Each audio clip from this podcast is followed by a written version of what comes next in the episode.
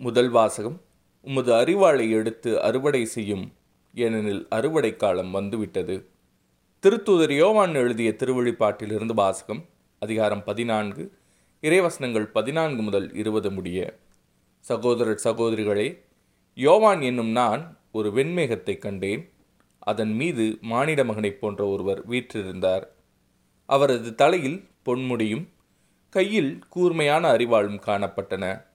மற்றொரு வானதூதர் கோவிலிலிருந்து வெளியே வந்து மேகத்தின் மீது விற்றிருந்தவரை நோக்கி உமது அறிவாளை எடுத்து அறுவடை செய்யும். ஏனெனில் அறுவடை காலம் வந்துவிட்டது. மண்ணுலகம் என்னும் பயிர் முற்றிவிட்டது என்று உரத்த குரலில் கத்தினார். உடனே மேகத்தின் மீது வீற்றிருந்தவர் மண்ணுலகெங்கும் தமது அறிவாளை வீசி அறுவடை செய்தார். மற்றொரு வானதூதரும் விண்ணகத்தில் உள்ள கோவிலிலிருந்து வெளியே வந்தார். அவரிடம் கூர்மையான அறிவாள் ஒன்று இருந்தது.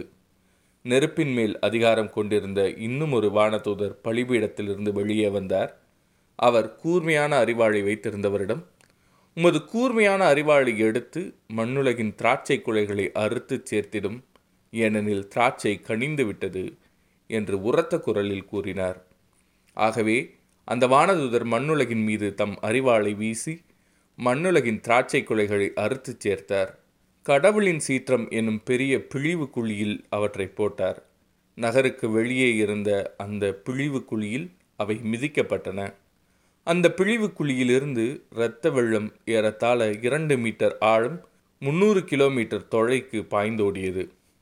இது ஆண்டவரின் அருள்வாக்கு. இறைவா உமக்கு நன்றி. நற்செய்தி வாசகம். கோவிலின் கற்கள் ஒன்றின் மேல் ஒன்று இராதபடி இடிக்கப்படும். லூக்கா எழுதிய தூய நற்செய்தியிலிருந்து வாசகம் அதிகாரம் இருபத்தி ஒன்று இறைவசனங்கள் ஐந்து முதல் பதினொன்று முடிய. அக்காலத்தில் கோவிலை பற்றி சிலர் பேசிக் கொண்டிருந்தனர்.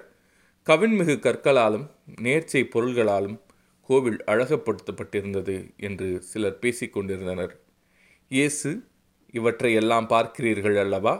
ஒரு காலம் வரும் அப்போது கற்கள் ஒன்றின் மேல் ஒன்று இராதபடி இவையெல்லாம் இடிக்கப்படும் என்றார்.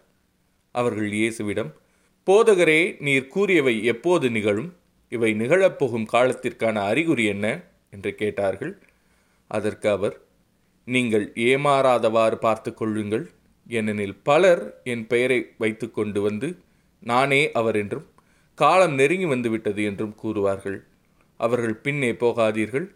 ஆனால் போர் முழக்கங்களையும் குழப்பங்களையும் பற்றி கேள்விப்படும்போது திகிலுறாதீர்கள். ஏனெனில் இவை முதலில் நிகழத்தான் வேண்டும். ஆனால் உடனே முடிவு வராது என்றார். மேலும் அவர் அவர்களிடம் தொடர்ந்து கூறியது நாட்டை எதிர்த்து நாடும் அரசை எதிர்த்து அரசும் எழும் பெரிய நிலநடுக்கங்களும் பல இடங்களில் பஞ்சமும் கொள்ளை நோயும் ஏற்படும் அச்சுறுத்தக்கூடிய பெரிய அடையாளங்களும் வானில் தோன்றும். இது ஆண்டவரின் அருள்வாக்கு. கிறிஸ்துவே உமக்கு புகழ்.